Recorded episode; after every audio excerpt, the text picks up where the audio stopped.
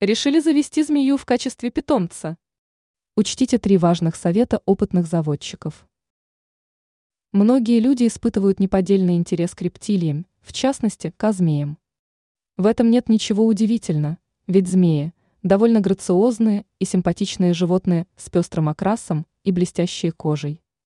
Тем не менее, перед тем, как заводить змею у себя дома, следует обязательно учесть некоторые поведенческие аспекты данного питомца.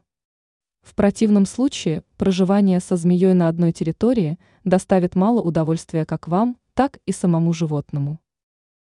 Принятие другими членами семьи. Крайне важно учитывать не только собственные предпочтения, но и желания домочадцев.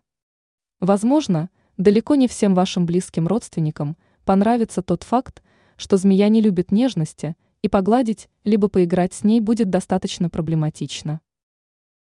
Особенности кормления. Змея – это хищник, из чего следует, что питается она соответствующим образом. Не каждый человек сможет воспринять этот аспект с моральной точки зрения – ведь сухого корма для змей не существует, и данное животное питается натуральными продуктами. Своеобразное поведение. Змея – существо независимое и капризное, не прощающее ошибки. В том случае, если хозяин причинит ей боль, она непременно атакует в ответ, что делает ее в некоторой степени небезопасным питомцем. Ранее мы рассказывали о том, какой наполнитель нельзя класть в клетку декоративных кроликов.